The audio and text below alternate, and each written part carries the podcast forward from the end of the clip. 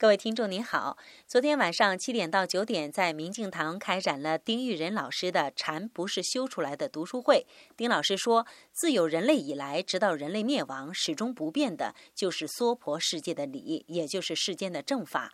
尔虞我诈、你争我夺等等，所有基于食色两个欲望为基础展开的对立竞争，都是世间的根本法。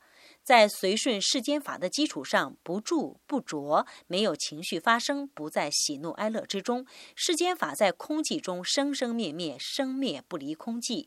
如果不从世间的你争我夺、恩爱情仇上退出来，虽然嘴上说着是修出世间的法，实际只能把出世间的行为变为加深世间法的伎俩。